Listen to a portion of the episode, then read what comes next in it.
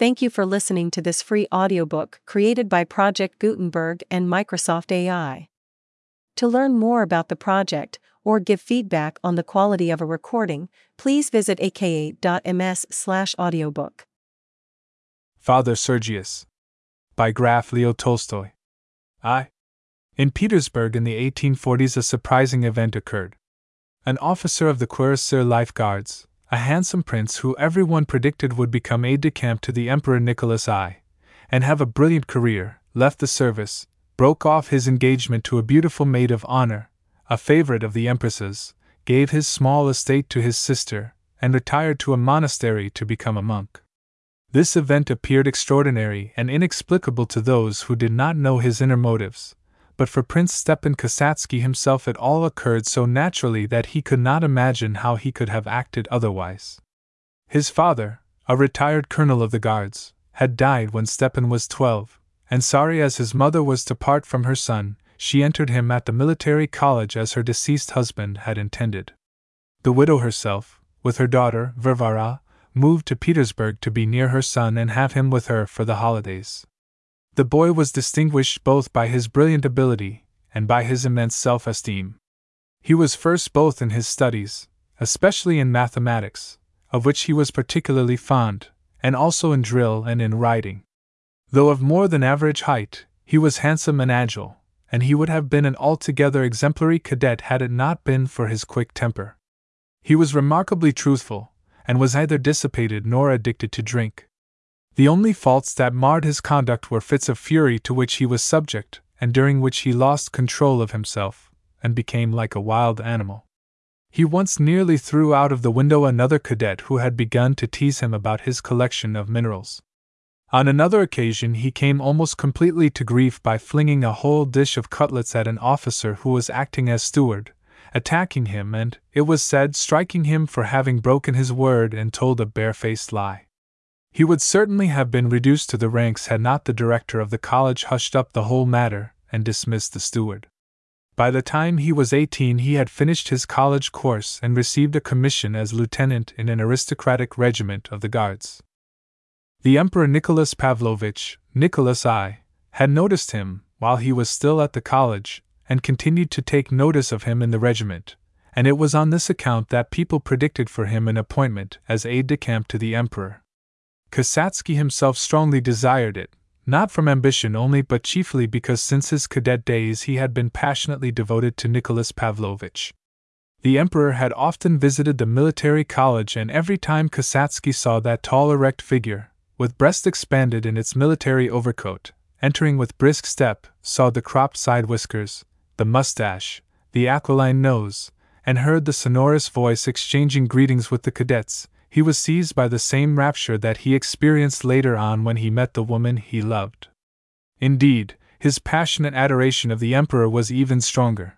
He wished to sacrifice something, everything, even himself, to prove his complete devotion. And the Emperor Nicholas was conscious of evoking this rapture and deliberately aroused it. He played with the cadets, surrounded himself with them, treating them sometimes with childish simplicity, sometimes as a friend, and then again with majestic solemnity. After that affair with the officer, Nicholas Pavlovich said nothing to Kasatsky, but when the latter approached, he waved him away theatrically, frowned, shook his finger at him, and afterwards, when leaving, said, Remember that I know everything. There are some things I would rather not know, but they remain here, and he pointed to his heart. When on leaving college the cadets were received by the Emperor, he did not again refer to Kasatsky's offense, but told them all, as was his custom, that they should serve him and the fatherland loyally, that he would always be their best friend, and that when necessary they might approach him direct. All the cadets were as usual greatly moved, and Kasatsky even shed tears, remembering the past, and vowed that he would serve his beloved Tsar with all his soul. When Kasatsky took up his commission, his mother moved with her daughter first to Moscow and then to their country estate. Kasatsky gave half his property to his sister, and kept only enough to maintain himself in the expensive regiment he had joined. To all appearance, he was just an ordinary, brilliant young officer of the Guards making a career for himself, but intense and complex strivings went on within him. From early childhood, his efforts had seemed to be very varied, but essentially they were all one and the same. He tried in everything he took up to attain such success and perfection as would evoke praise and surprise. Whether it was his studies or his military exercises, he took them up and worked at them till he was praised and held up as an example to others. Mastering one subject, he took up another, and obtained first place in his studies. For example, while still at college, he noticed in himself an awkwardness in French conversation, and contrived to master French till he spoke it as well as Russian, and then he took up chess and became an excellent player. Apart from his main vocation, which was the service of his Tsar and the fatherland, he always set himself some particular aim, and however unimportant it was, devoted himself completely to it, and lived for it until it was accomplished. And as soon as it was attained, another aim would immediately present itself, replacing its predecessor. This passion for distinguishing himself, or for accomplishing something in order to distinguish himself, filled his life. On taking up his commission, he set himself to acquire the utmost perfection in knowledge of the service, and very soon became a model officer, though still with the same fault of ungovernable irascibility, which here in the service again led him to commit actions inimical to his success. Then he took to reading, having once in conversation in society felt himself deficient in general education, and again achieved his purpose. Then, wishing to secure a brilliant position in high society, he learned to dance excellently and very soon was invited to all the balls in the best circles, and to some of their evening gatherings. But this did not satisfy him. He was accustomed to being first, and in this society was far from being so. The highest society then consisted, and I think always consists, of four sorts of people rich people who are received at court, people not wealthy but born and brought up in court circles, rich people who ingratiate themselves into the court set, and people neither rich nor belonging to the court but who ingratiate themselves into the first and second sets. Kasatsky did not belong to the first two sets, but was readily welcomed in the others.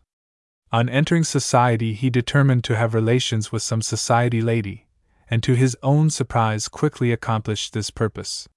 He soon realized, however, that the circles in which he moved were not the highest, and that though he was received in the highest spheres, he did not belong to them. They were polite to him, but showed by their whole manner that they had their own set, and that he was not of it. And Kasatsky wished to belong to that inner circle. To attain that end, it would be necessary to be an aide de camp to the Emperor, which he expected to become, or to marry into that exclusive set, which he resolved to do. And his choice fell on a beauty belonging to the court, who not merely belonged to the circle into which he wished to be accepted, but whose friendship was coveted by the very highest people and those most firmly established in that highest circle. This was Countess Korikova. Kasatsky began to pay court to her, and not merely for the sake of his career. She was extremely attractive, and he soon fell in love with her. At first, she was noticeably cool towards him, but then suddenly changed and became gracious, and her mother gave him pressing invitations to visit them. Kasatsky proposed and was accepted. He was surprised at the facility with which he attained such happiness. But though he noticed something strange and unusual in the behavior towards him of both mother and daughter, he was blinded by being so deeply in love, and did not realize what almost the whole town knew namely, that his fiancée had been the Emperor Nicholas's mistress the previous year. Two weeks before the day arranged for the wedding, Kasatsky was at Tsarskoe Selo at his fiancée's country place. It was a hot day in May. He and his betrothed had walked about the garden and were sitting on a bench in a shady linden alley.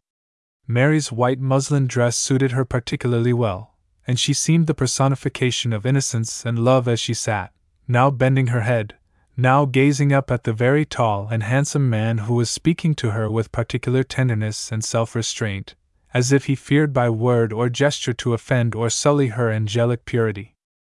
Kasatsky belonged to those men of the 1840s, they are now no longer to be found, who, while deliberately and without any conscientious scruples condoning impurity in themselves, required ideal and angelic purity in their women, regarded all unmarried women of their circle as possessed of such purity, and treated them accordingly.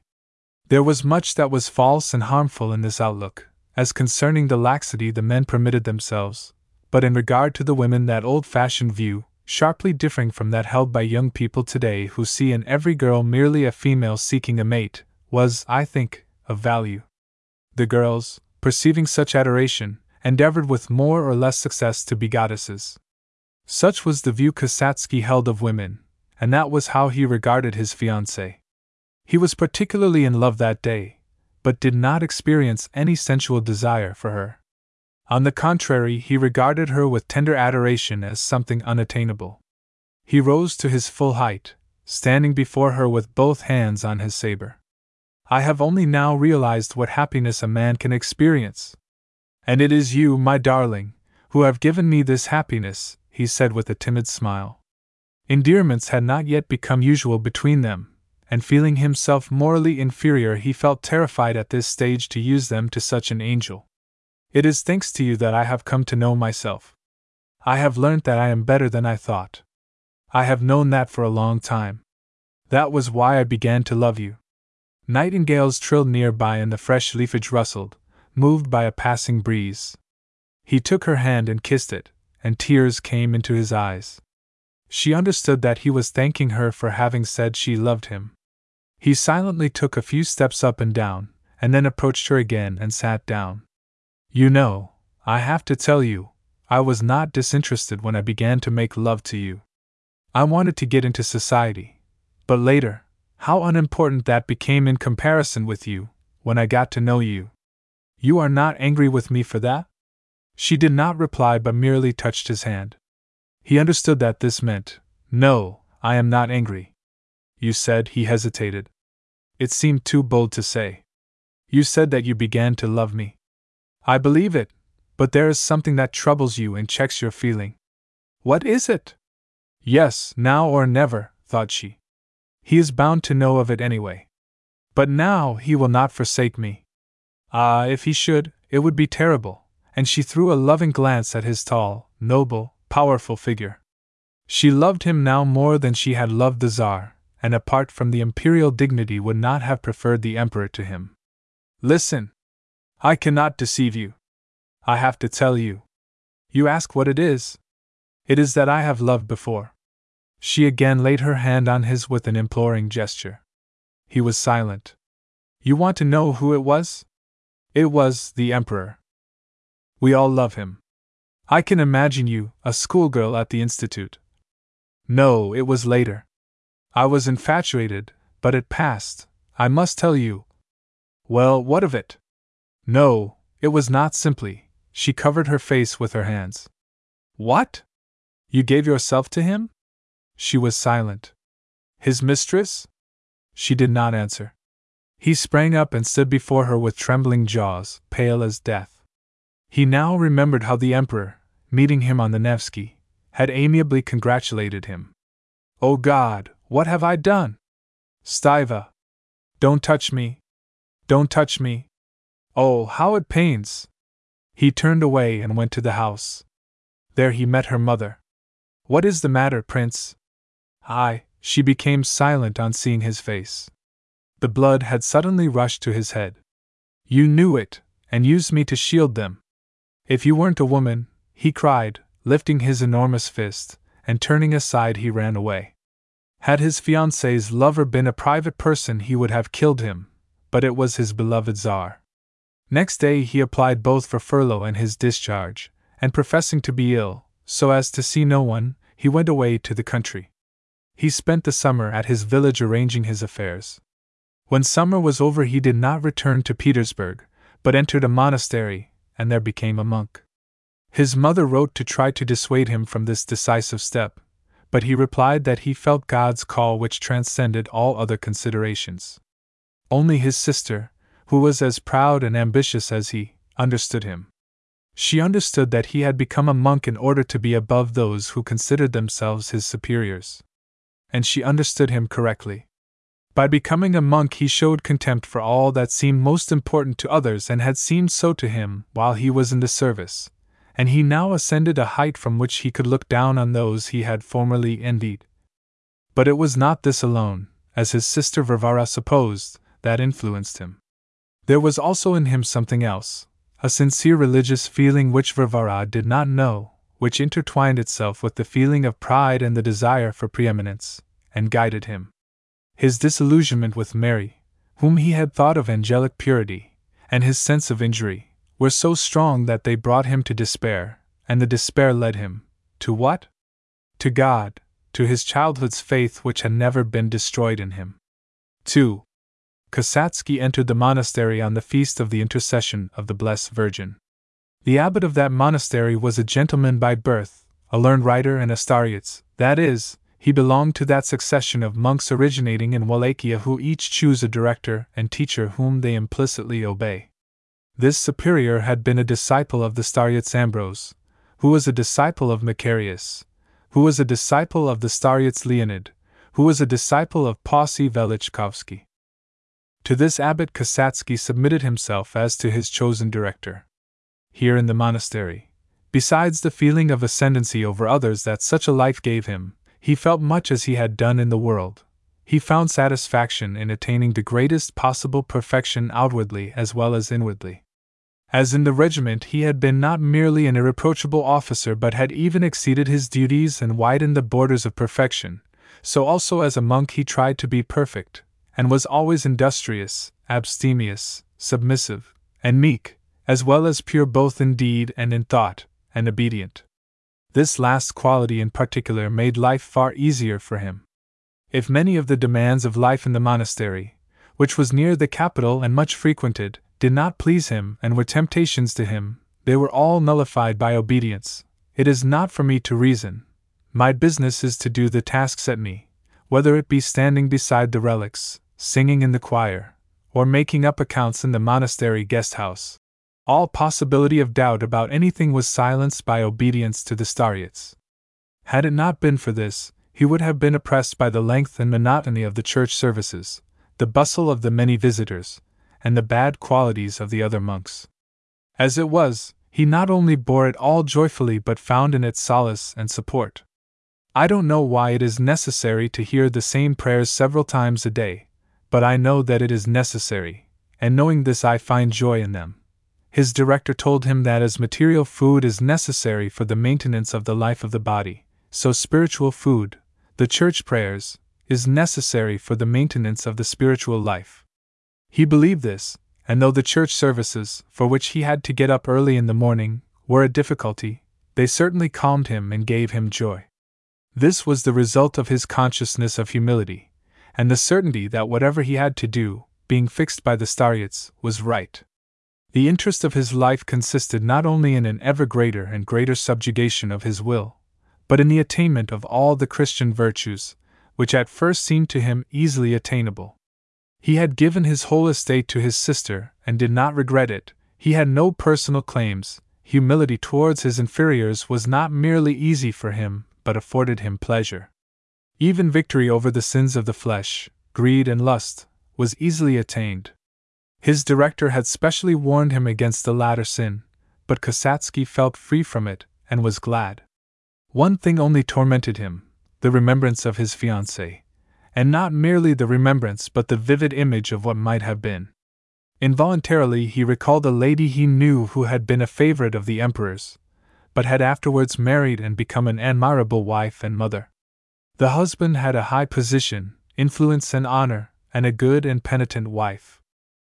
In his better hours, Kasatsky was not disturbed by such thoughts, and when he recalled them at such times, he was merely glad to feel that the temptation was past but there were moments when all that made up his present life suddenly grew dim before him, moments when, if he did not cease to believe in the aims he had set himself, he ceased to see them and could evoke no confidence in them but was seized by a remembrance of, and, terrible to say, a regret for, the change of life he had made. The only thing that saved him in that state of mind was obedience and work, and the fact that the whole day was occupied by prayer. He went through the usual forms of prayer, he bowed in prayer, he even prayed more than usual, but it was lip service only and his soul was not in it. This condition would continue for a day, or sometimes for two days, and would then pass of itself. But those days were dreadful. Kasatsky felt that he was neither in his own hands nor in God's, but was subject to something else. All he could do then was to obey the Starets, to restrain himself, to undertake nothing, and simply to wait. In general, all this time he lived not by his own will but by that of the Starets, and in this obedience he found a special tranquility. So he lived in his first monastery for seven years. At the end of the third year, he received the tonsure and was ordained to the priesthood by the name of Sergius. The profession was an important event in his inner life. He had previously experienced a great consolation and spiritual exaltation when receiving communion, and now, when he himself officiated, the performance of the preparation filled him with ecstatic and deep emotion. But subsequently, that feeling became more and more deadened, and once when he was officiating in a depressed state of mind, he felt that the influence produced on him by the service would not endure. And it did, in fact, weaken till only the habit remained. In general, in the seventh year of his life in the monastery, Sergius grew weary. He had learned all there was to learn and had attained all there was to attain, there was nothing more to do, and his spiritual drowsiness increased. During this time, he heard of his mother's death and his sister Varvara's marriage, but both events were matters of indifference to him. His whole attention and his whole interest were concentrated on his inner life. In the fourth year of his priesthood, during which the bishop had been particularly kind to him, the Starets told him that he ought not to decline it if he were offered an appointment to higher duties. Then monastic ambition, the very thing he had found so repulsive in other monks, arose within him. He was assigned to a monastery near the metropolis. He wished to refuse, but the Starets ordered him to accept the appointment. He did so, and took leave of the Starets and moved to the other monastery. The exchange into the metropolitan monastery was an important event in Sergius's life. There he encountered many temptations, and his whole will power was concentrated on meeting them. In the first monastery, women had not been a temptation to him, but here that temptation arose with terrible strength and even took definite shape. There was a lady known for her frivolous behavior who began to seek his favor. She talked to him and asked him to visit her. Sergius sternly declined, but was horrified by the definiteness of his desire. He was so alarmed that he wrote about it to the Starets. And in addition, to keep himself in hand, he spoke to a young novice and, conquering his sense of shame, confessed his weakness to him, asking him to keep watch on him and not let him go anywhere except to service and to fulfill his duties. Besides this, a great pitfall for Sergius lay in the fact of his extreme antipathy to his new abbot, a cunning worldly man who was making a career for himself in the church. Struggle with himself as he might, he could not master that feeling. He was submissive to the abbot, but in the depths of his soul he never ceased to condemn him. And in the second year of his residence at the new monastery, that ill feeling broke out. The vigil service was being performed in the large church on the eve of the feast of the Intercession of the Blessed Virgin, and there were many visitors. The abbot himself was conducting the service. Father Sergius was standing in his usual place and praying, that is, he was in that condition of struggle which always occupied him during the service, especially in the large church when he was not himself conducting the service. This conflict was occasioned by his irritation at the presence of fine folk, especially ladies. He tried not to see them or to notice all that went on, how a soldier conducted them, pushing the common people aside, how the ladies pointed out the monks to one another, especially himself and a monk noted for his good looks. He tried as it were to keep his mind in blinkers, to see nothing but the light of the candles on the altar screen, the icons, and those conducting the service. He tried to hear nothing but the prayers that were being chanted or read, to feel nothing but self oblivion and consciousness of the fulfillment of duty, a feeling he always experienced when hearing or reciting in advance the prayers he had so often heard. So he stood, crossing and prostrating himself when necessary, and struggled with himself, now giving way to cold condemnation and now to a consciously evoked obliteration of thought and feeling. Then the sacristan, Father Nicodemus, also a great stumbling block to Sergius, who involuntarily reproached him for flattering and fawning on the abbot, approached him and bowing low, requested his presence behind the holy gates. Father Sergius straightened his mantle, put on his biretta, and went circumspectly through the crowd. Lise, regard adroit, say Louis, he heard a woman's voice say. Oh you, oh you? I'll n'ai pas tellement beau. He knew that they were speaking of him. He heard them, and, as always at moments of temptation, he repeated the words, Lead us not into temptation. And bowing his head and lowering his eyes, went past the ambo and in by the north door, avoiding the canons in their cassocks who were just then passing the altar screen. On entering the sanctuary, he bowed, crossing himself as usual and bending double before the icons.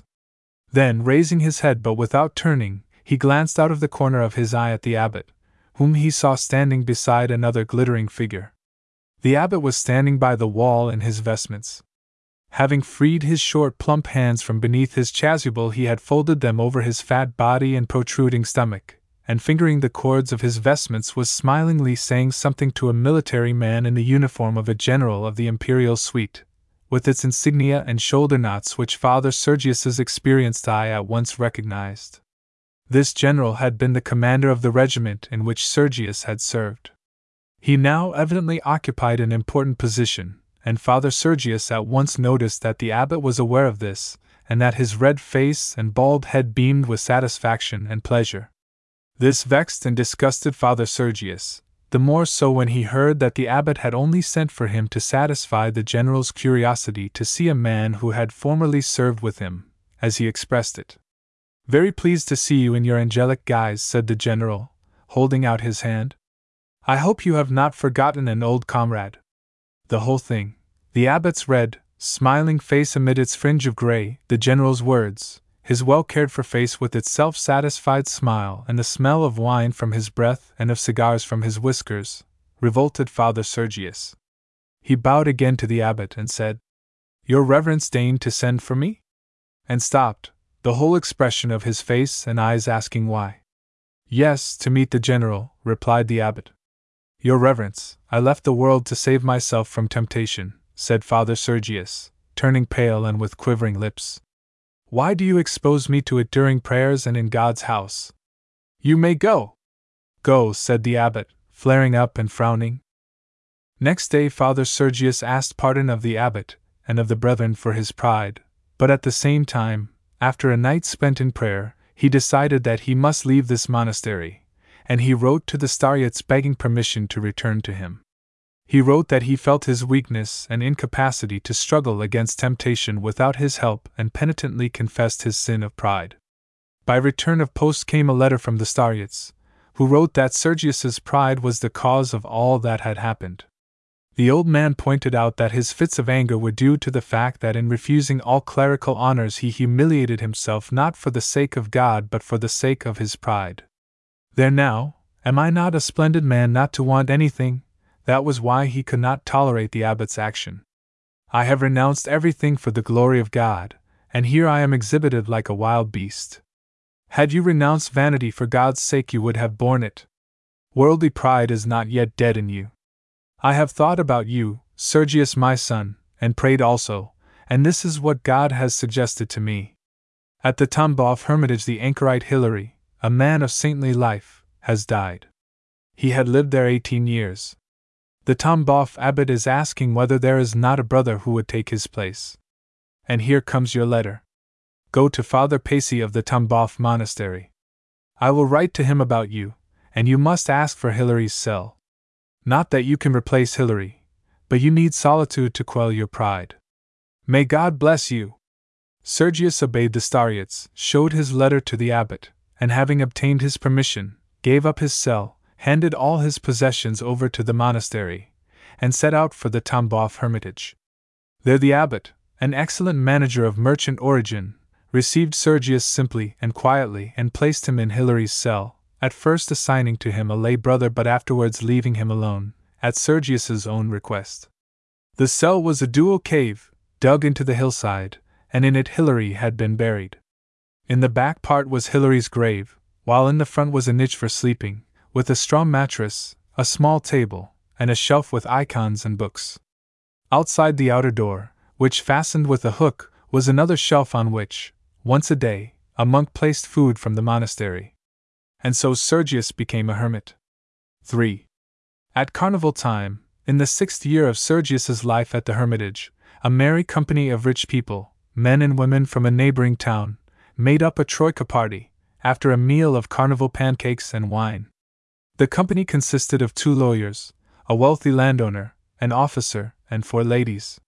One lady was the officer's wife, another the wife of the landowner, the third his sister, a young girl, and the fourth a divorcee, beautiful, rich, and eccentric, who amazed and shocked the town by her escapades. The weather was excellent, and the snow covered roads smooth as a floor. They drove some seven miles out of town, and then stopped and consulted as to whether they should turn back or drive farther. But where does this road lead to? asked Makovkina, the beautiful divorcee. To Tambov, eight miles from here, replied one of the lawyers, who was having a flirtation with her. And then where? Then on to L, past the monastery. Where that Father Sergius lives? Yes. Kasatsky, the handsome hermit? Yes. Mesdames et messieurs, let us drive on and see Kasatsky. We can stop at Tambov and have something to eat. But we shouldn't get home tonight. Never mind, we will stay at Kasatsky's. Well, there is a very good hostelry at the monastery. I stayed there when I was defending Makin. No, I shall spend the night at Kasatsky's. Impossible. Even your omnipotence could not accomplish that. Impossible? Will you bet? All right. If you spend the night with him, the stake shall be whatever you like. A discretion. But on your side, too. Yes, of course. Let us drive on.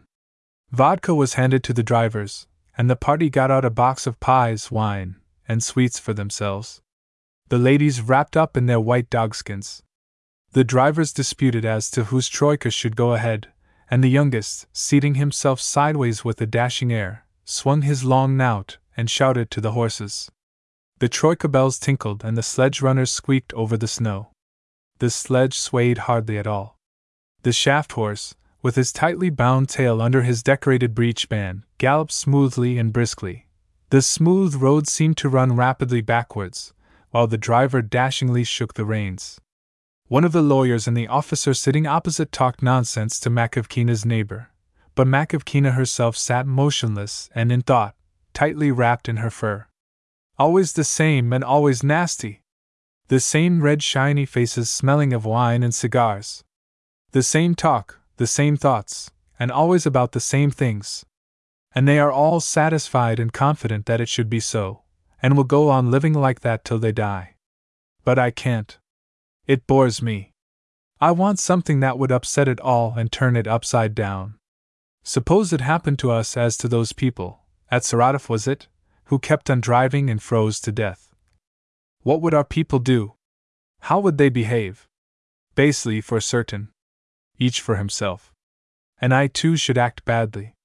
But I at any rate have beauty. They all know it.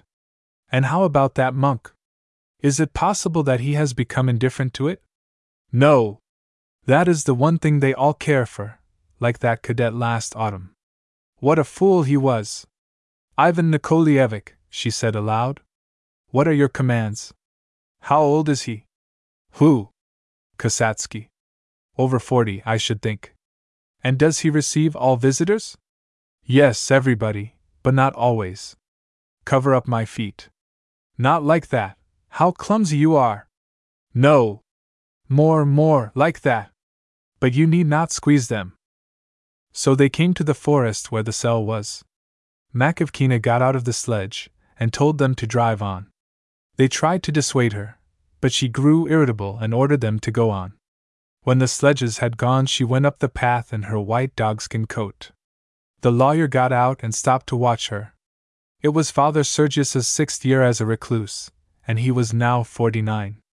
His life in solitude was hard, not on account of the fasts and the prayers, they were no hardship to him, but on account of an inner conflict he had not at all anticipated. The sources of that conflict were two doubts and the lust of the flesh. And these two enemies always appeared together. It seemed to him that they were two foes, but in reality they were one and the same. As soon as doubt was gone, so was the lustful desire. But thinking them to be two different fiends, he fought them separately. Oh my God, my God, thought he. Why dost thou not grant me faith? There is lust, of course, even the saints had to fight that, Saint Anthony and others. But they had faith, while I have moments, hours, and days when it is absent. Why does the whole world, with all its delights, exist if it is sinful and must be renounced. Why hast thou created this temptation? Temptation? Is it not rather a temptation that I wish to abandon all the joys of earth and prepare something for myself there where perhaps there is nothing? And he became horrified and filled with disgust at himself. Vile creature! And it is you who wish to become a saint, he upbraided himself, and he began to pray. But as soon as he started to pray, he saw himself vividly as he had been at the monastery, in a majestic post in biretta and mantle, and he shook his head. No, that is not right. It is deception. I may deceive others, but not myself or God. I am not a majestic man, but a pitiable and ridiculous one, and he threw back the folds of his cassock and smiled as he looked at his thin legs in their underclothing. Then he dropped the folds of the cassock again and began reading the prayers, making the sign of the cross and prostrating himself. Can it be that this couch will be my bier? he read. And it seemed as if a devil whispered to him, A solitary couch is itself a bier. Falsehood, and in imagination he saw the shoulders of a widow with whom he had lived. He shook himself, and went on reading. Having read the precepts, he took up the Gospels, opened the book, and happened on a passage he often repeated and knew by heart Lord, I believe. Help thou my unbelief. And he put away all the doubts that had arisen. As one replaces an object of insecure equilibrium, so he carefully replaced his belief on its shaky pedestal and carefully stepped back from it so as not to shake or upset it.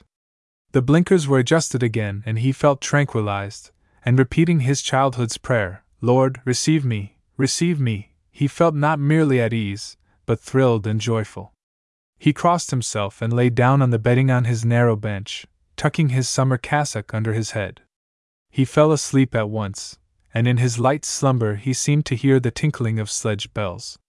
He did not know whether he was dreaming or awake, but a knock at the door aroused him. He sat up, distrusting his senses, but the knock was repeated. Yes, it was a knock close at hand, at his door, and with it the sound of a woman's voice. My God! Can it be true, as I have read in the lives of the saints, that the devil takes on the form of a woman? Yes, it is a woman's voice. And a tender, timid, pleasant voice. Fui, and he spat to exorcise the devil. No, it was only my imagination, he assured himself, and he went to the corner where his lectern stood, falling on his knees in the regular and habitual manner which of itself gave him consolation and satisfaction. He sank down, his hair hanging over his face, and pressed his head, already going bald in front, to the cold damp strip of drugget on the draughty floor. He read the psalm old Father Pimen had told him warded off temptation. He easily raised his light and emaciated body on his strong sinewy legs and tried to continue saying his prayers, but instead of doing so, he involuntarily strained his hearing. He wished to hear more. All was quiet. From the corner of the roof, regular drops continued to fall into the tub below. Outside was a mist and fog eating into the snow that lay on the ground. It was still, very still. And suddenly there was a rustling at the window and a voice that same tender, timid voice, which could only belong to an attractive woman, said, Let me in, for Christ's sake! It seemed as though his blood had all rushed to his heart and settled there. He could hardly breathe. Let God arise and let his enemies be scattered. But I am not a devil. It was obvious that the lips that uttered this were smiling. I am not a devil, but only a sinful woman who has lost her way, not figuratively but literally, she laughed. I am frozen and beg for shelter. He pressed his face to the window, but the little icon lamp was reflected by it, and shone on the whole pane. He put his hands to both sides of his face and peered between them. Fog, mist, a tree, and just opposite him, she herself. Yes, there, a few inches from him, was the sweet, kindly frightened face of a woman in a cap and a coat of long white fur, leaning towards him.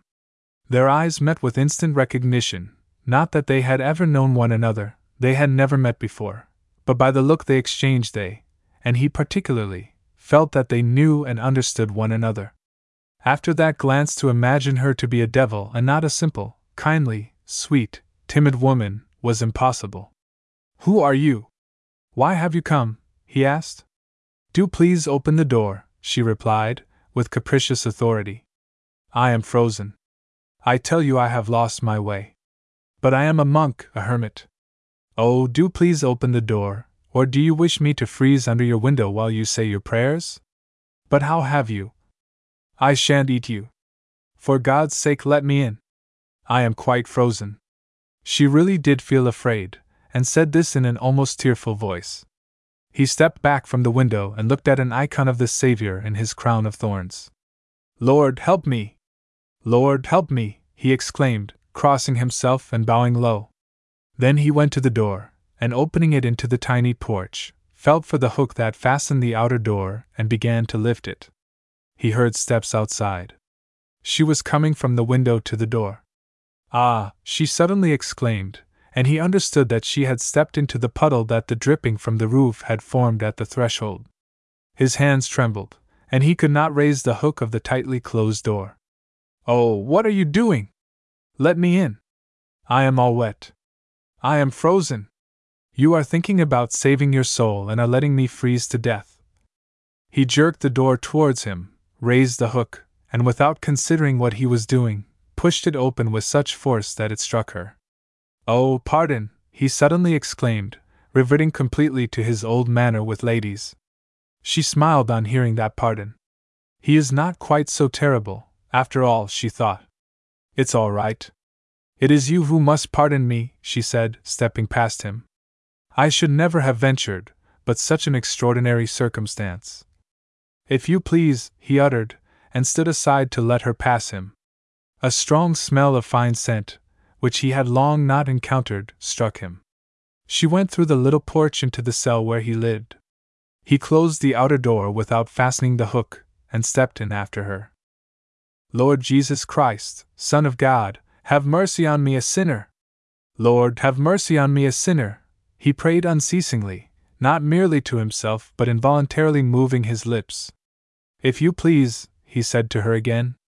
She stood in the middle of the room, moisture dripping from her to the floor as she looked him over. Her eyes were laughing. Forgive me for having disturbed your solitude. But you see what a position I am in. It all came about from our starting from town for a sledge drive, and my making a bet that I would walk back by myself from the Vorobevka to the town. But then I lost my way, and if I had not happened to come upon your cell, she began lying, but his face confused her so that she could not continue, but became silent. She had not expected him to be at all such as he was. He was not as handsome as she had imagined, but was nevertheless beautiful in her eyes.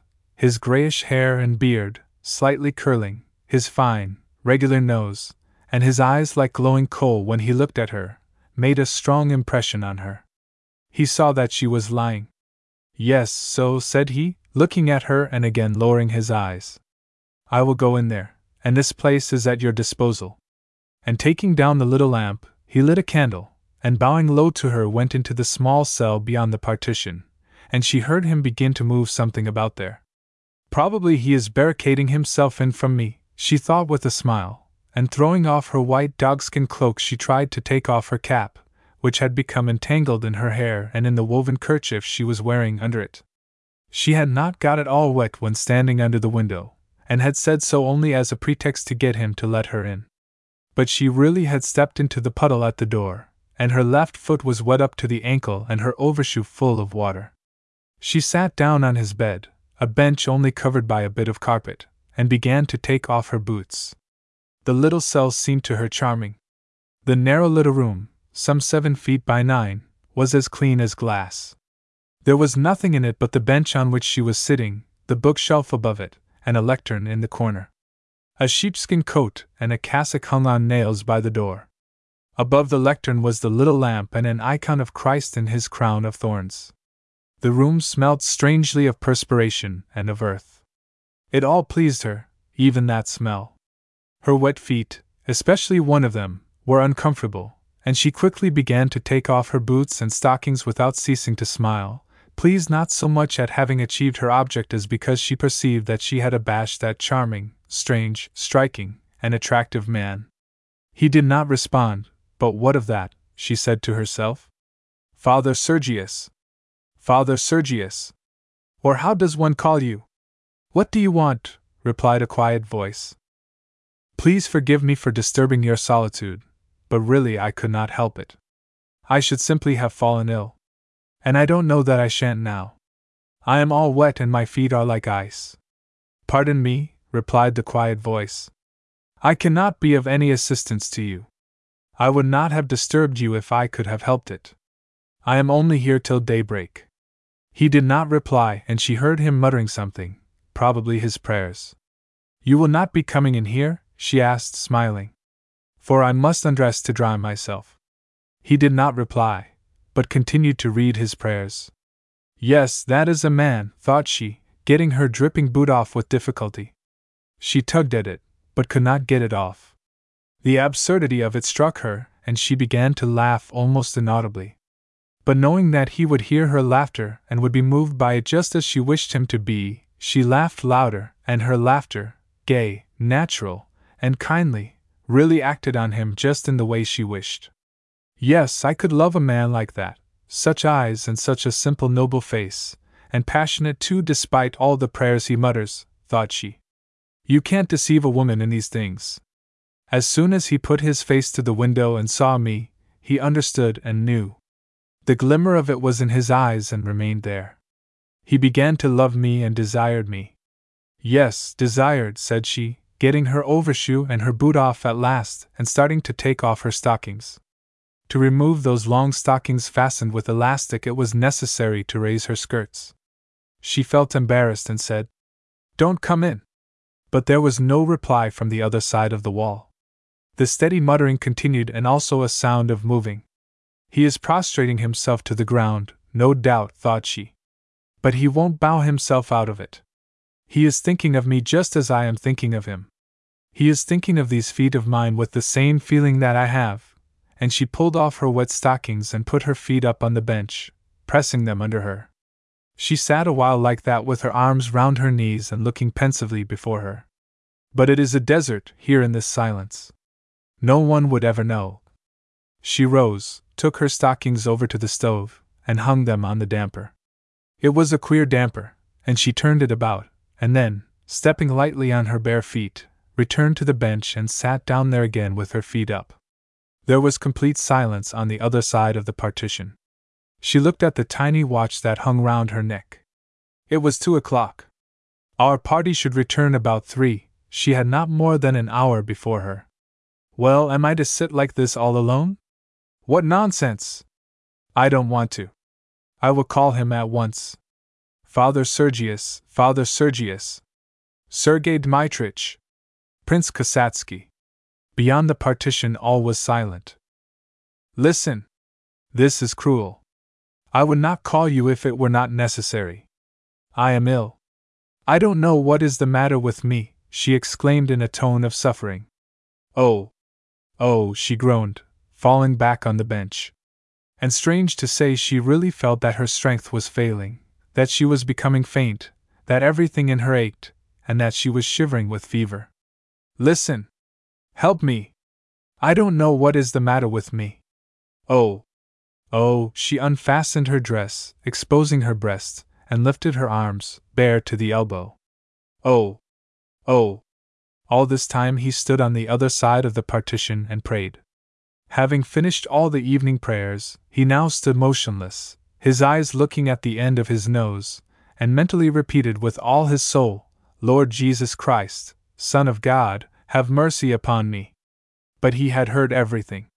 He had heard how the silk rustled when she took off her dress, how she stepped with bare feet on the floor, and had heard how she rubbed her feet with her hand. He felt his own weakness, and that he might be lost at any moment. That was why he prayed unceasingly. He felt rather as the hero in the fairy tale must have felt when he had to go on and on without looking round. So Sergius heard and felt that danger and destruction were there, hovering above and around him, and that he could only save himself by not looking in that direction for an instant. But suddenly the desire to look seized him. At the same instant she said, This is inhuman. I may die. Yes, I will go to her, but like the saint who laid one hand on the adulteress and thrust his other into the brazier. But there is no brazier here. He looked round. The lamp? He put his finger over the flame and frowned, preparing himself to suffer. And for a rather long time, as it seemed to him, there was no sensation, but suddenly, he had not yet decided whether it was painful enough. He writhed all over, jerked his hand away, and waved it in the air. No, I can't stand that. For God's sake, come to me. I am dying. Oh. Well, shall I perish? No, not so. I will come to you directly, he said, and having opened his door, he went without looking at her through the cell into the porch where he used to chop wood. There he felt for the block and for an axe which leant against the wall. Immediately, he said, and taking up the axe with his right hand, he laid the forefinger of his left hand on the block, swung the axe, and struck with it below the second joint. The finger flew off more lightly than a stick of similar thickness, and bounding up, turned over on the edge of the block and then fell to the floor. He heard it fall before he felt any pain, but before he had time to be surprised, he felt a burning pain and the warmth of flowing blood. He hastily wrapped the stump in the skirt of his cassock, and pressing it to his hip, went back into the room, and standing in front of the woman, lowered his eyes and asked in a low voice, What do you want? She looked at his pale face and his quivering left cheek, and suddenly felt ashamed. She jumped up, seized her fur cloak, and throwing it round her shoulders, wrapped herself up in it. I was in pain, I have caught cold, I, Father Sergius, I. He let his eyes, shining with a quiet light of joy, rest upon her, and said, Dear sister, why did you wish to ruin your immortal soul? Temptations must come into the world, but woe to him by whom temptation comes. Pray that God may forgive us. She listened and looked at him. Suddenly she heard the sound of something dripping. She looked down and saw that blood was flowing from his hand and down his cassock. What have you done to your hand? She remembered the sound she had heard, and seizing the little lamp ran out into the porch. There on the floor she saw the bloody finger. She returned with her face paler than his and was about to speak to him, but he silently passed into the back cell and fastened the door. Forgive me, she said. How can I atone for my sin? Go away. Let me tie up your hand. Go away from here. She dressed hurriedly and silently, and when ready sat waiting in her furs. The sledge bells were heard outside. Father Sergius, forgive me. Go away. God will forgive. Father Sergius, I will change my life. Do not forsake me. Go away. Forgive me, and give me your blessing. In the name of the Father, and of the Son, and of the Holy Ghost. She heard his voice from behind the partition. Go! She burst into sobs and left the cell. The lawyer came forward to meet her. Well, I see I have lost the bet. It can't be helped. Where will you sit?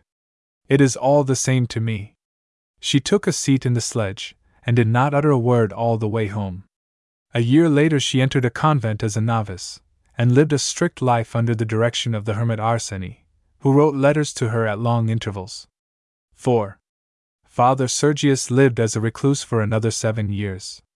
At first, he accepted much of what people brought him tea, sugar, white bread, milk, clothing, and firewood. But as time went on, he led a more and more austere life, refusing everything superfluous, and finally he accepted nothing but rye bread once a week. Everything else that was brought to him he gave to the poor who came to him.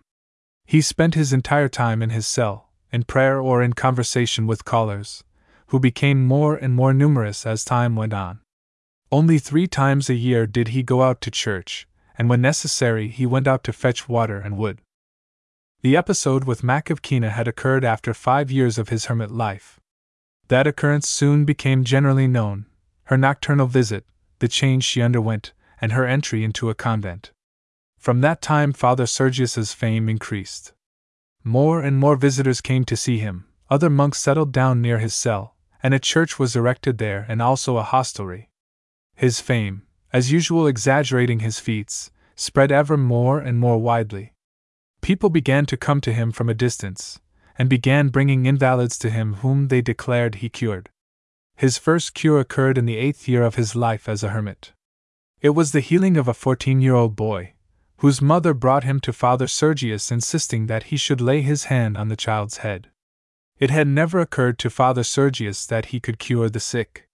He would have regarded such a thought as a great sin of pride, but the mother who brought the boy implored him insistently, falling at his feet and saying, Why do you, who heal others, refuse to help my son? She besought him in Christ's name.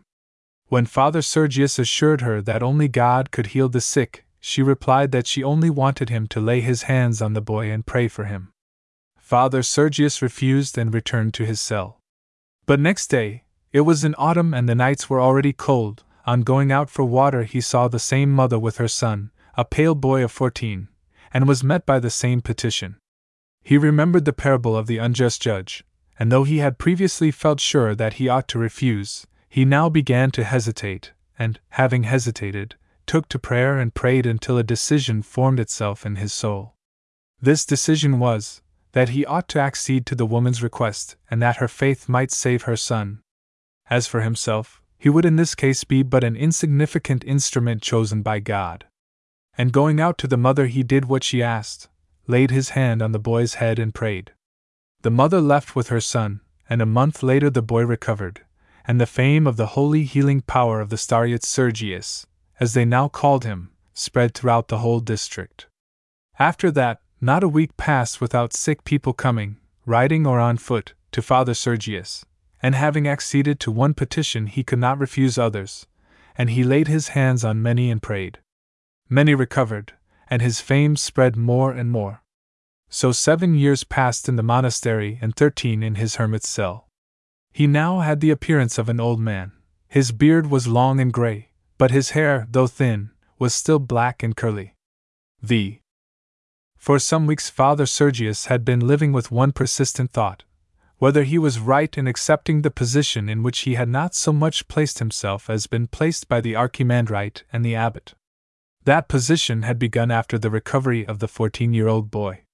From that time, with each month, week, and day that passed, Sergius felt his own inner life wasting away and being replaced by external life.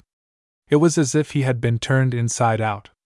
Sergius saw that he was a means of attracting visitors and contributions to the monastery, and that therefore the authorities arranged matters in such a way as to make as much use of him as possible. For instance, they rendered it impossible for him to do any manual work. He was supplied with everything he could want, and they only demanded of him that he should not refuse his blessing to those who came to seek it. For his convenience, they appointed days when he would receive. They arranged a reception room for men, and a place was railed in so that he should not be pushed over by the crowds of women visitors, and so that he could conveniently bless those who came. They told him that people needed him, and that fulfilling Christ's law of love he could not refuse their demand to see him, and that to avoid them would be cruel. He could not but agree with this, but the more he gave himself up to such a life, the more he felt that what was internal became external, and that the fount of living water within him dried up, and that what he did now was done more and more for men and less and less for God. Whether he admonished people, or simply blessed them, or prayed for the sick, or advised people about their lives, or listened to expressions of gratitude from those he had helped by precepts, or alms, or healing, as they assured him, he could not help being pleased at it, and could not be indifferent to the results of his activity and to the influence he exerted. He thought himself a shining light, and the more he felt this, the more was he conscious of a weakening, a dying down of the divine light of truth that shone within him. In how far is what I do for God, and in how far is it for men? That was the question that insistently tormented him, and to which he was not so much unable to give himself an answer as unable to face the answer. In the depth of his soul, he felt that the devil had substituted an activity for men in place of his former activity for God. He felt this because, just as it had formerly been hard for him to be torn from his solitude, so now that solitude itself was hard for him. He was oppressed and wearied by visitors, but at the bottom of his heart he was glad of their presence, and glad of the praise they heaped upon him. There was a time when he decided to go away and hide. He even planned all that was necessary for that purpose. He prepared for himself a peasant's shirt, trousers, coat, and cap. He explained that he wanted these to give to those who asked. And he kept these clothes in his cell, planning how he would put them on, cut his hair short, and go away. First, he would go some 300 versts by train, then he would leave the train and walk from village to village. He asked an old man who had been a soldier how he tramped, what people gave him, and what shelter they allowed him. The soldier told him where people were most charitable, and where they would take a wanderer in for the night, and Father Sergius intended to avail himself of this information. He even put on those clothes one night in his desire to go, but he could not decide what was best to remain or to escape. At first he was in doubt, but afterwards this indecision passed. He submitted to custom and yielded to the devil, and only the peasant garb reminded him of the thought and feeling he had had. Every day more and more people flocked to him, and less and less time was left him for prayer and for renewing his spiritual strength. Sometimes in lucid moments he thought he was like a place where there had once been a spring. There used to be a feeble spring of living water which flowed quietly from me and through me. That was true life, the time when she tempted me. He always thought with ecstasy of that night and of her who was now Mother Agnes. She had tasted of that pure water, but since then there had not been time for it to collect before thirsty people came crowding in and pushing one another aside. And they had trampled everything down, and nothing was left but mud. So he thought in rare moments of lucidity, but his usual state of mind was one of weariness, and a tender pity for himself because of that weariness. It was in spring, on the eve of the mid Pentecostal feast. Father Sergius was officiating at the vigil service in his hermitage church, where the congregation was as large as the little church could hold about twenty people. They were all well to do proprietors or merchants. Father Sergius admitted anyone, but a selection was made by the monk in attendance and by an assistant who was sent to the hermitage every day from the monastery. A crowd of some eighty people, pilgrims and peasants, and especially peasant women, stood outside waiting for Father Sergius to come out and bless them. Meanwhile, he conducted the service, but at the point at which he went out to the tomb of his predecessor, he staggered and would have fallen had he not been caught by a merchant standing behind him and by the monk acting as deacon. What is the matter, Father Sergius? Dear man! O Lord! exclaimed the women. He is as white as a sheet. But Father Sergius recovered immediately, and though very pale, he waved the merchant and the deacon aside and continued to chant the service. Father Seraphim, the deacon, the acolytes, and Sophia Ivanovna, a lady who always lived near the hermitage and tended Father Sergius, begged him to bring the service to an end. No, there's nothing the matter, said Father Sergius, slightly smiling from beneath his mustache and continuing the service. Yes, that is the way the saints behave, thought he.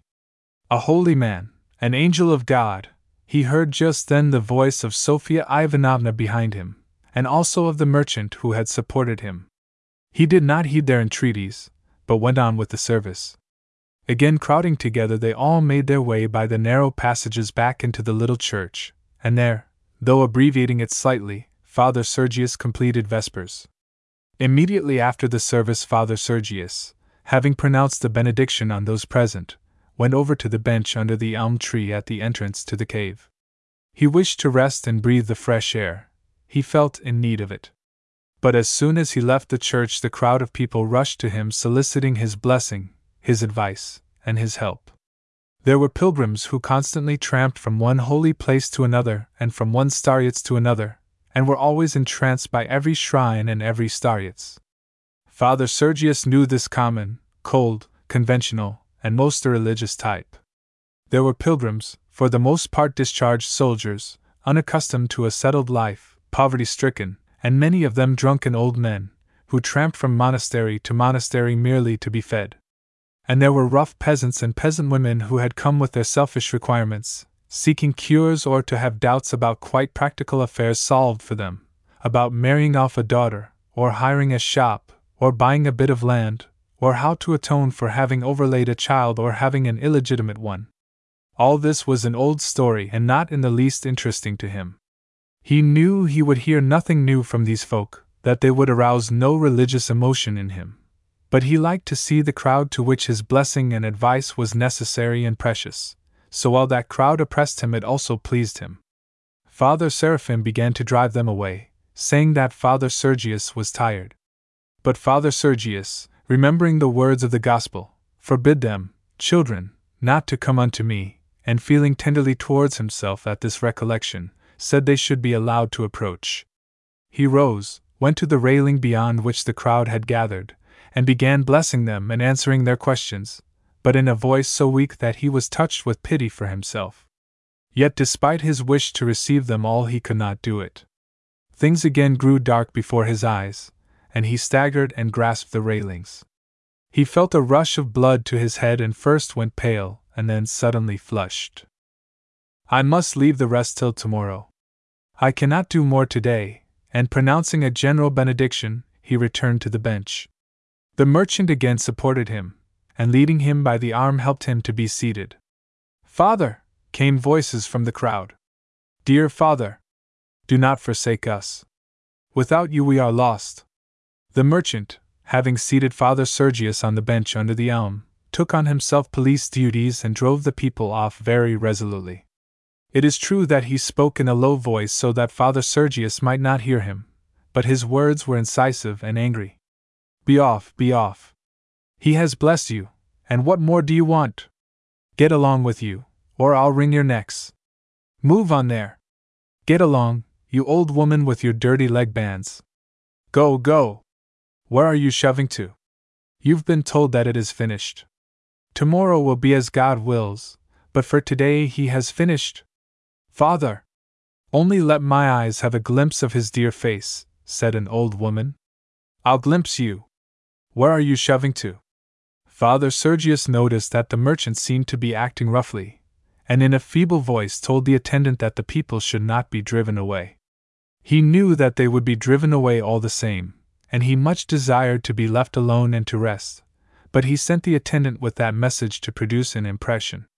All right, all right, I am not driving them away.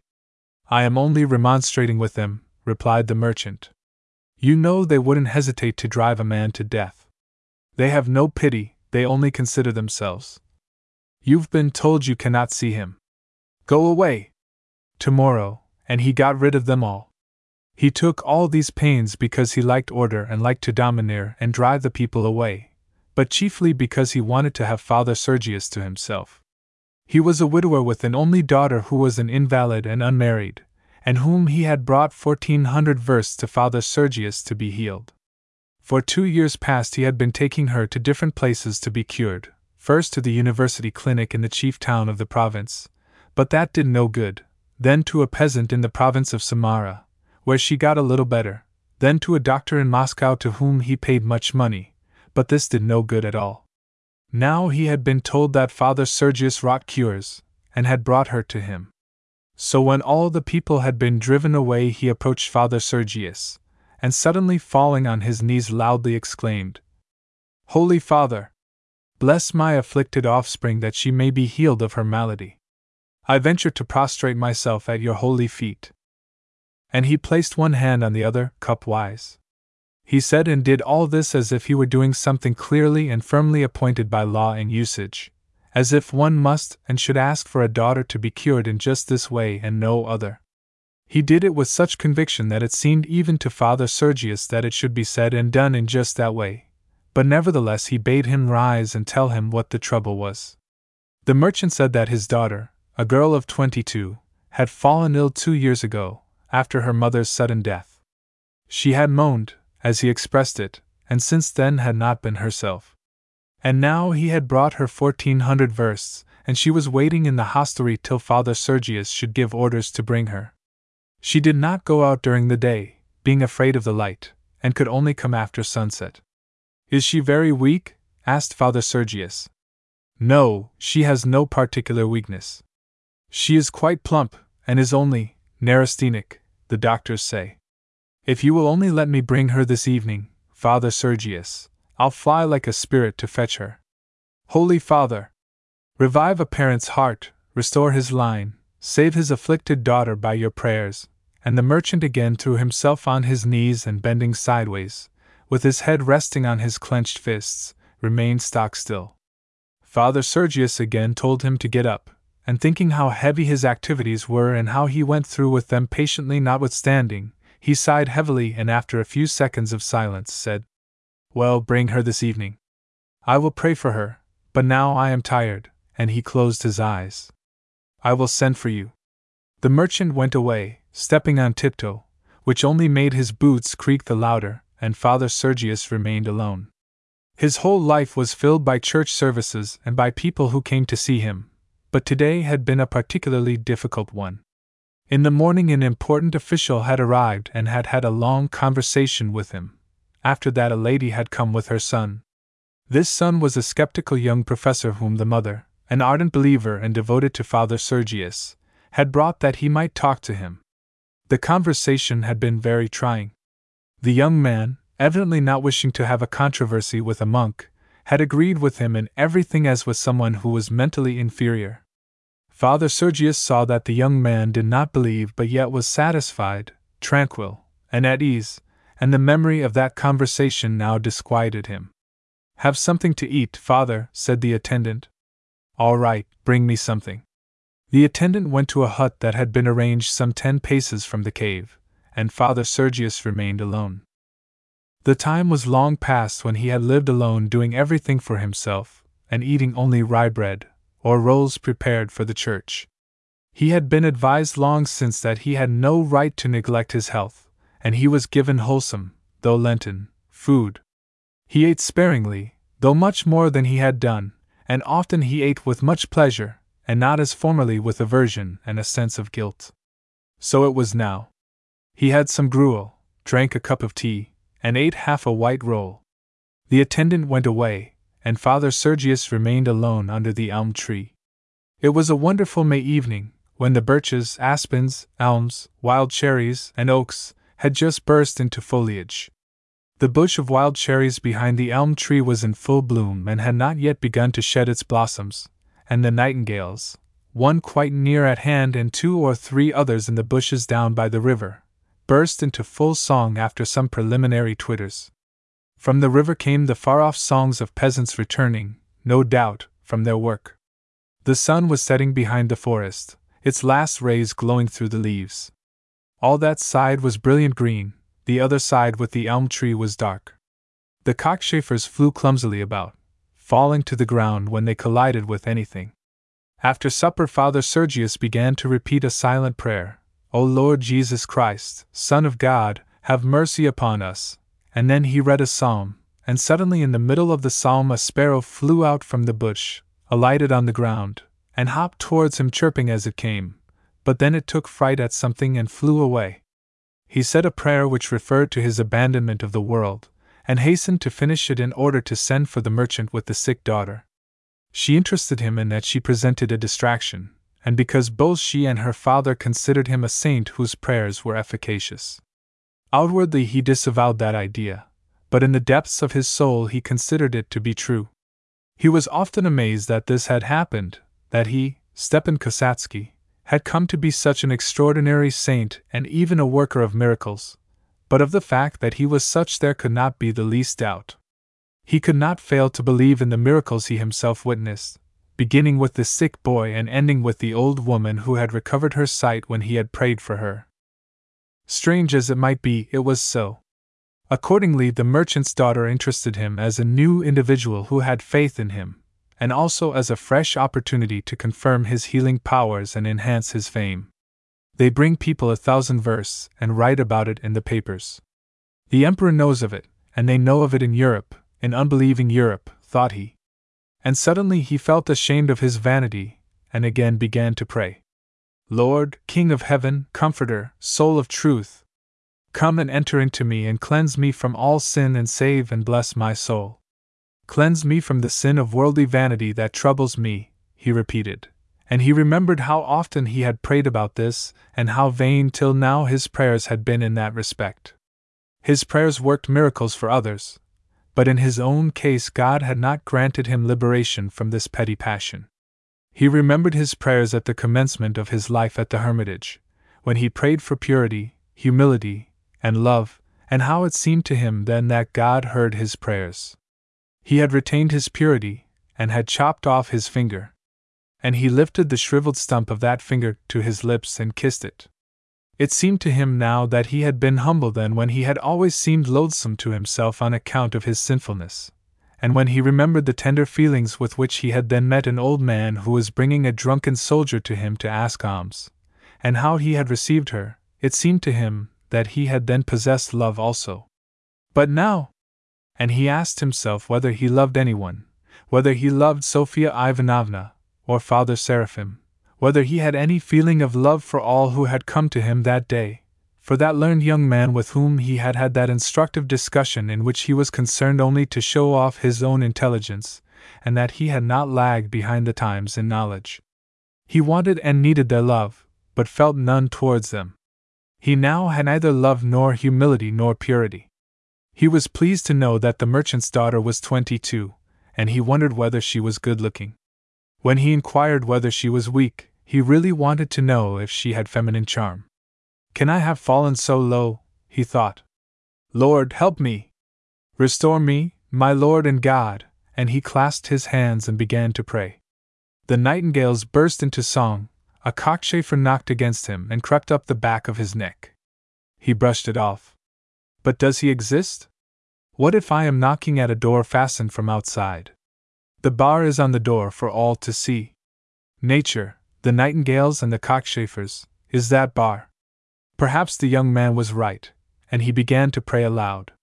He prayed for a long time till these thoughts vanished, and he again felt calm and confident. He rang the bell and told the attendant to say that the merchant might bring his daughter to him now. The merchant came, leading his daughter by the arm. He led her into the cell and immediately left her. She was a very fair girl, plump and very short, with a pale, frightened, childish face and a much developed feminine figure. Father Sergius remained seated on the bench at the entrance, and when she was passing and stopped beside him for his blessing, he was aghast at himself for the way he looked at her figure. As she passed by him, he was acutely conscious of her femininity, though he saw by her face that she was sensual and feeble minded. He rose and went into the cell. She was sitting on a stool waiting for him, and when he entered, she rose. I want to go back to Papa, she said. Don't be afraid, he replied. What are you suffering from? I am in pain all over, she said, and suddenly her face lit up with a smile. You will be well, said he. Pray. What is the use of praying? I have prayed and it does no good, and she continued to smile.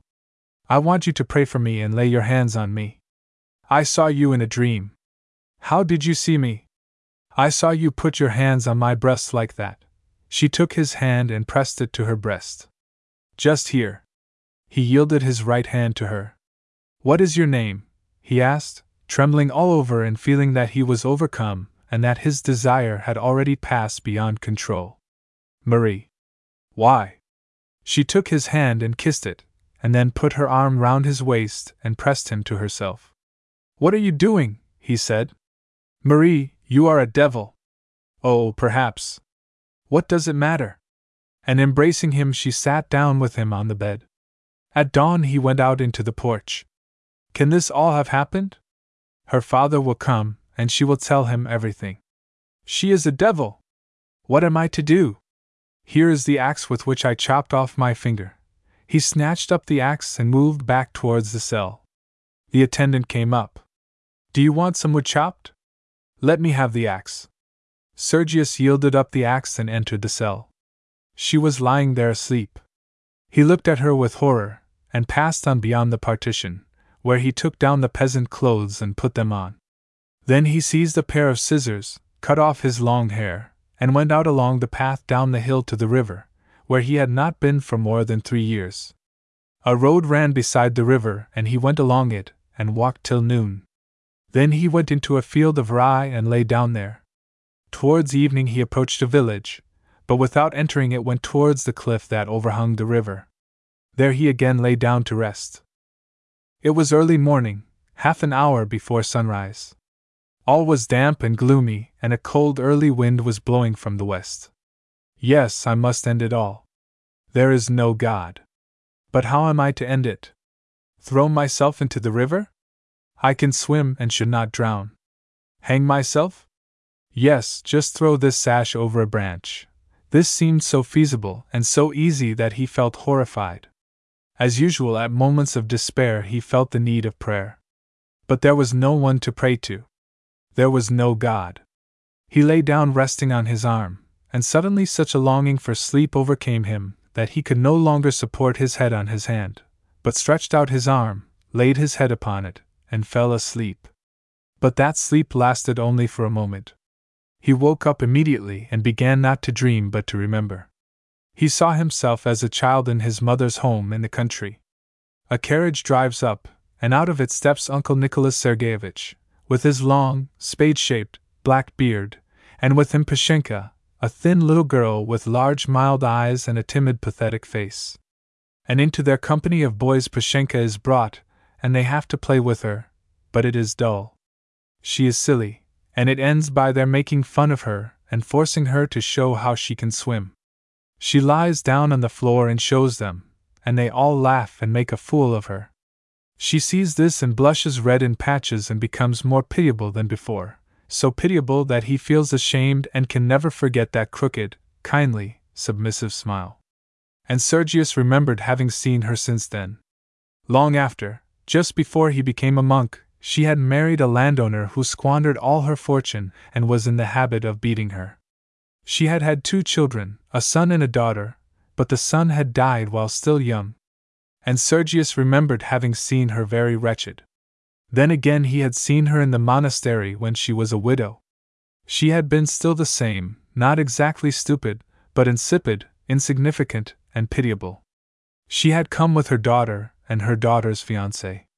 They were already poor at that time, and later on he had heard that she was living in a small provincial town and was very poor. Why am I thinking about her? he asked himself, but he could not cease doing so. Where is she? How is she getting on? Is she still as unhappy as she was then when she had to show us how to swim on the floor? But why should I think about her? What am I doing? I must put an end to myself. And again he felt afraid, and again, to escape from that thought, he went on thinking about Pashenka. So he lay for a long time, thinking now of his unavoidable end and now of Pashenka. She presented herself to him as a means of salvation. At last he fell asleep, and in his sleep he saw an angel who came to him and said, Go to Pashenka and learn from her what you have to do, what your sin is, and wherein lies your salvation. He awoke, and having decided that this was a vision sent by God, he felt glad, and resolved to do what had been told him in the vision. He knew the town where she lived.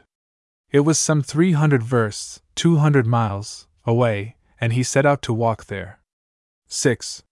Pashenka had already long ceased to be Pashenka and had become old, withered, wrinkled Praskovia Mikhailovna, mother in law of that failure, the drunken official Mavrikyev. She was living in the country town where he had had his last appointment, and there she was supporting the family, her daughter, her ailing neurasthenic son in law, and her five grandchildren. She did this by giving music lessons to tradesmen's daughters, giving four and sometimes five lessons a day of an hour each, and earning in this way some sixty roubles, six pounds, a month.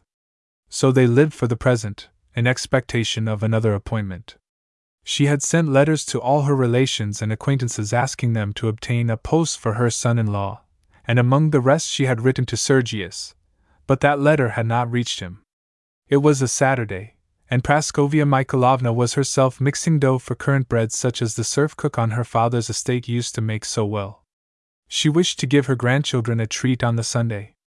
Masha, her daughter, was nursing her youngest child, the eldest boy and girl were at school, and her son in law was asleep, not having slept during the night. Praskovia Mikhailovna had remained awake too for a great part of the night, trying to soften her daughter's anger against her husband.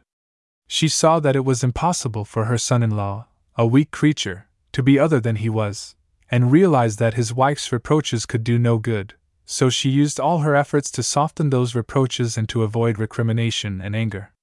Unkindly relations between people caused her actual physical suffering. It was so clear to her that bitter feelings did not make anything better, but only make everything worse. She did not, in fact, think about this, she simply suffered at the sight of anger as she would from a bad smell, a harsh noise, or from blows on her body. She had, with a feeling of self satisfaction, just taught Lukeria how to mix the dough, when her six year old grandson Misha, wearing an apron and with darned stockings on his crooked little legs, ran into the kitchen with a frightened face. Grandma, a dreadful old man wants to see you. Lukeria looked out at the door. There is a pilgrim of some kind, a man. Praskovia Mikhailovna rubbed her thin elbows against one another, wiped her hands on her apron, and went upstairs to get a five kopeck piece, about a penny, out of her purse for him. But remembering that she had nothing less than a ten kopeck piece, she decided to give him some bread instead. She returned to the cupboard, but suddenly blushed at the thought of having grudged the ten kopeck piece, and telling Lukeria to cut a slice of bread, went upstairs again to fetch it. It serves you right, she said to herself. You must now give twice over. She gave both the bread and the money to the pilgrim, and when doing so, far from being proud of her generosity, she excused herself for giving so little. The man had such an imposing appearance. Though he had tramped two hundred versts as a beggar, though he was tattered and had grown thin and weather beaten, though he had cropped his long hair and was wearing a peasant's cap and boots, and though he bowed very humbly, Sergius still had the impressive appearance that made him so attractive. But Praskovia Mikhailovna did not recognize him. She could hardly do so, not having seen him for almost twenty years. Don't think ill of me, father. Perhaps you want something to eat? He took the bread and the money, and Praskovia Mikhailovna was surprised that he did not go, but stood looking at her. Pashenka, I have come to you. Take me in. His beautiful black eyes, shining with the tears that started in them, were fixed on her with imploring insistence. And under his grayish mustache his lips quivered piteously. Praskovia Mikhailovna pressed her hands to her withered breast, opened her mouth, and stood petrified, staring at the pilgrim with dilated eyes. It can't be! Stepa! Sergey! Father Sergius!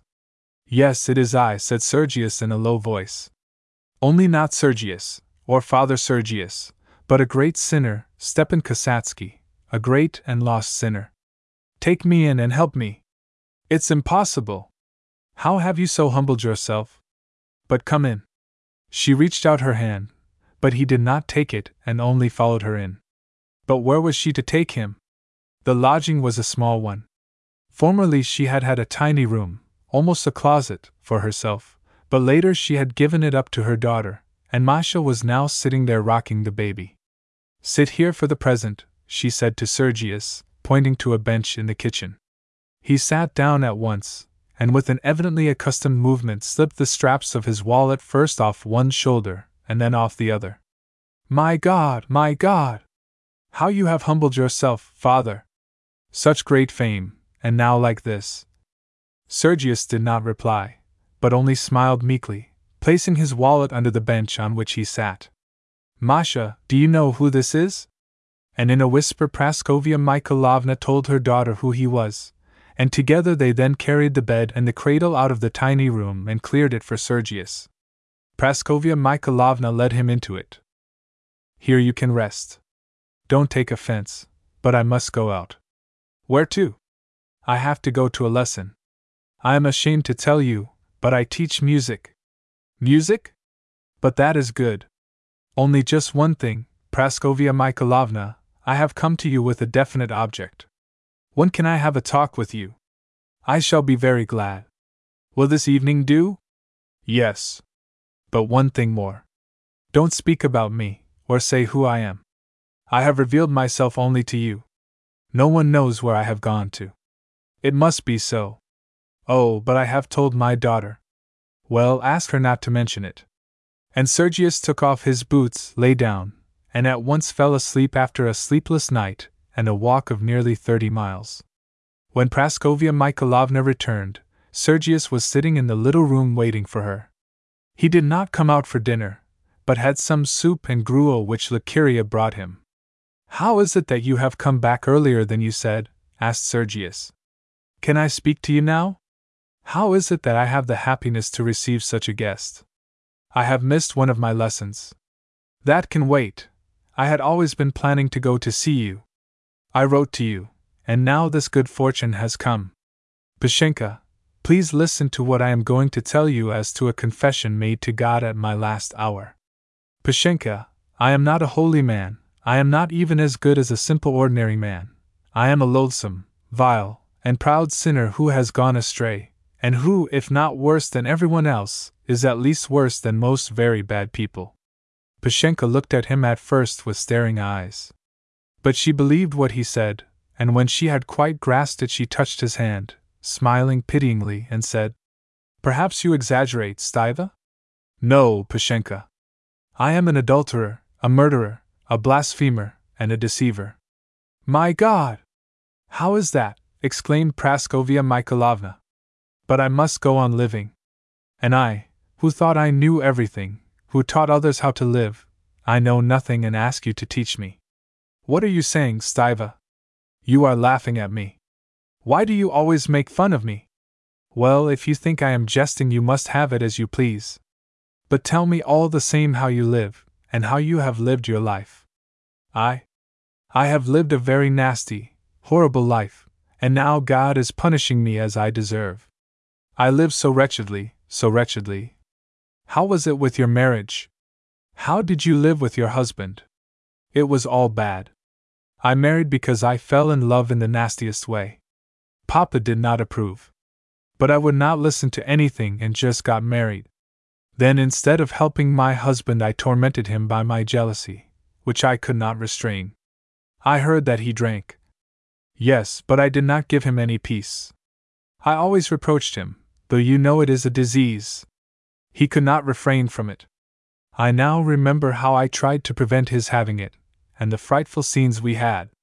And she looked at Kasatsky with beautiful eyes, suffering from the remembrance. Kasatsky remembered how he had been told that Pashenka's husband used to beat her, and now, looking at her thin withered neck with prominent veins behind her ears, and her scanty coil of hair, half gray, half auburn, he seemed to see just how it had occurred. Then I was left with two children and no means at all. But you had an estate. Oh, we sold that while Vasya was still alive, and the money was all spent. We had to live, and like all our young ladies, I did not know how to earn anything. I was particularly useless and helpless. So we spent all we had. I taught the children and improved my own education a little. And then Mitya fell ill when he was already in the fourth form, and God took him. Masha fell in love with Vanya, my son in law. And, well, he is well meaning but unfortunate. He is ill. Mamma! Her daughter's voice interrupted her. Take Mitya! I can't be in two places at once.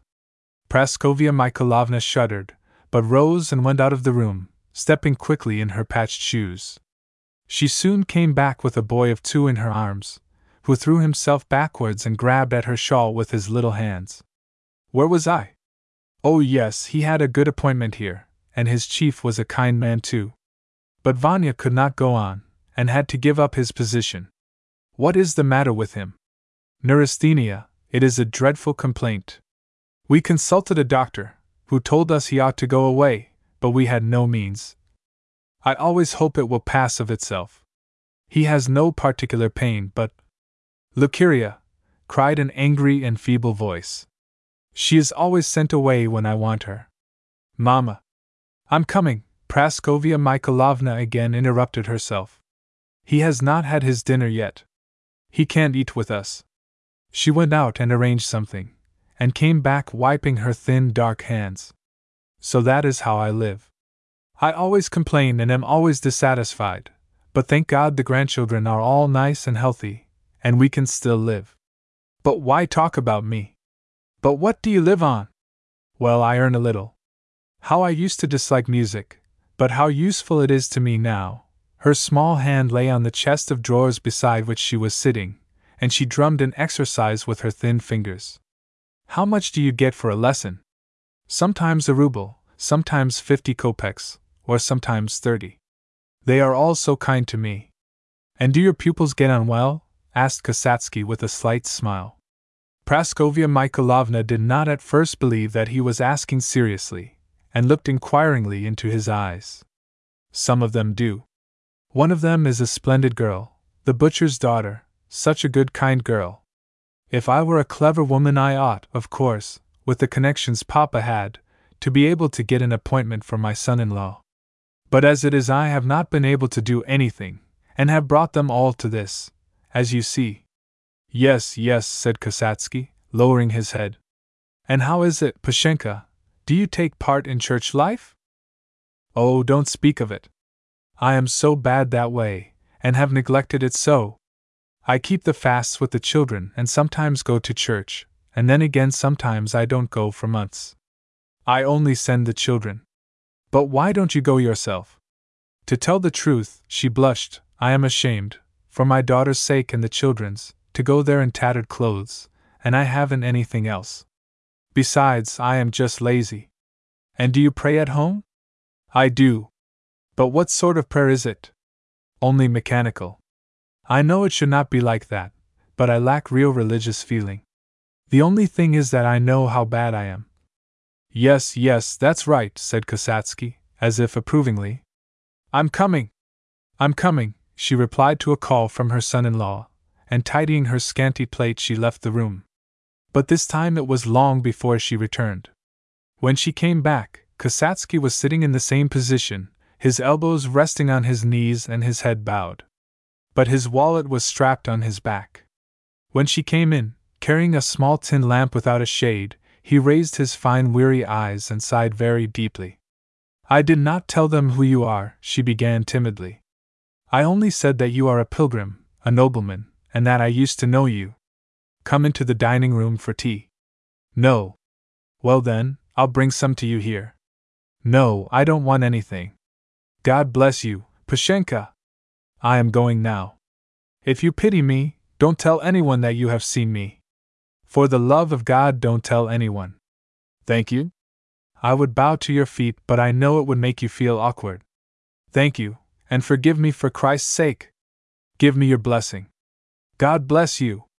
Forgive me for Christ's sake. He rose, but she would not let him go until she had given him bread and butter and rusks. He took it all and went away. It was dark, and before he had passed the second house, he was lost to sight.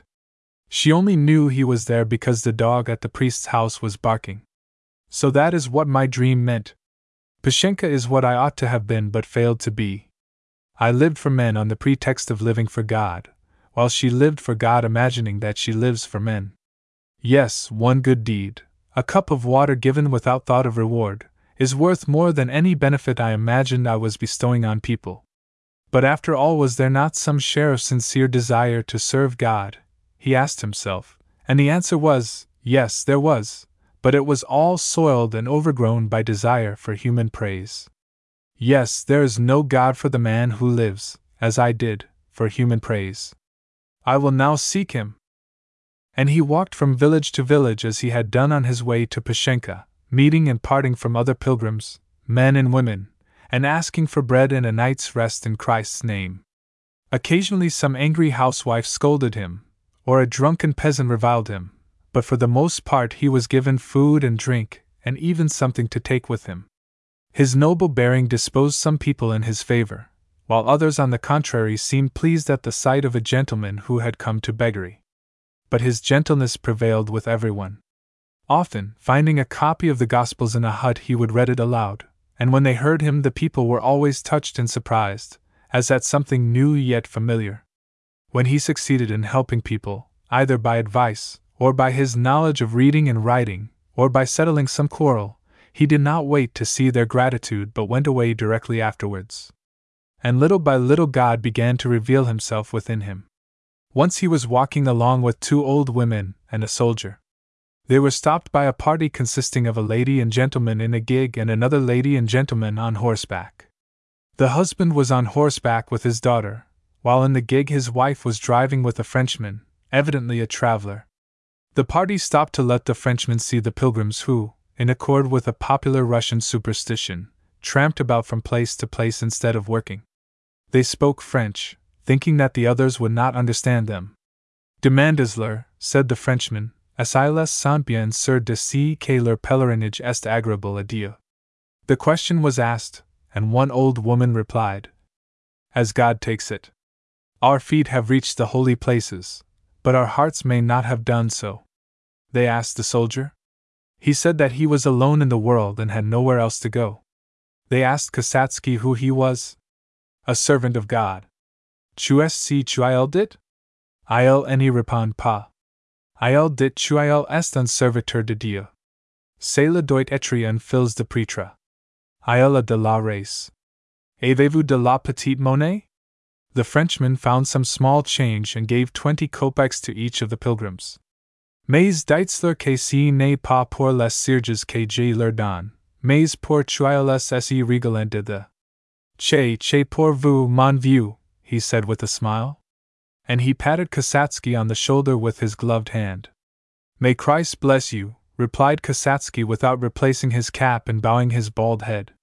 He rejoiced particularly at this meeting, because he had disregarded the opinion of men and had done the simplest, easiest thing humbly accepted twenty kopecks and given them to his comrade, a blind beggar. The less importance he attached to the opinion of men, the more did he feel the presence of God within him. For eight months Kasatsky tramped on in this manner, and in the ninth month he was arrested for not having a passport. This happened at a night refuge in a provincial town where he had passed the night with some pilgrims. He was taken to the police station, and when asked who he was and where was his passport, he replied that he had no passport and that he was a servant of God. He was classed as a tramp, sentenced, and sent to live in Siberia. In Siberia, he has settled down as the hired man of a well to do peasant, in which capacity he works in the kitchen garden, teaches children, and attends to the sick.